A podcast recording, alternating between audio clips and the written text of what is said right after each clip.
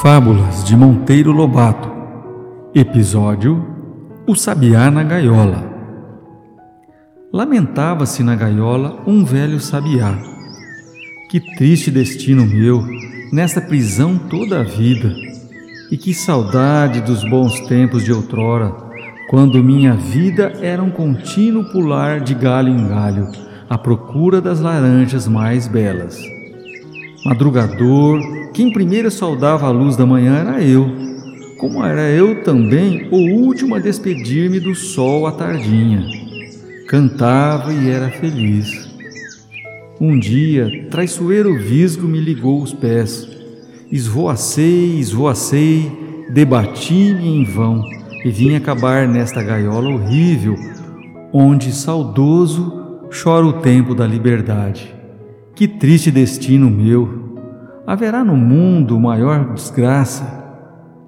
Nisto abre a porta da sala e entra o caçador de espingarda ao ombro e uma fieira de pássaros na mão. Ante o espetáculo das míseras avezinhas traçalhadas a tiro, gotejantes de sangue ainda, algumas em agonia, o sabiá estremeceu. E horripilado, verificou não ser dos mais infelizes, pois que vivia e ainda não perdera a esperança de recobrar a liberdade de outrora. Refletiu sobre o caso e murmurou consigo: Antes penar que morrer.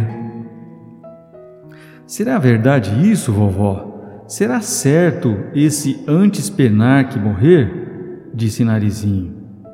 Depende da ideia que a gente faz da morte, minha filha.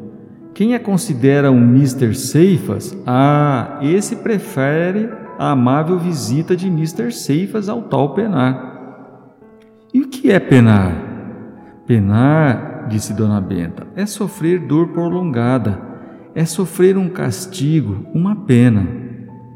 Mas como é que pena é ao mesmo tempo dor e aquilo das aves? Isso atrapalha a gente.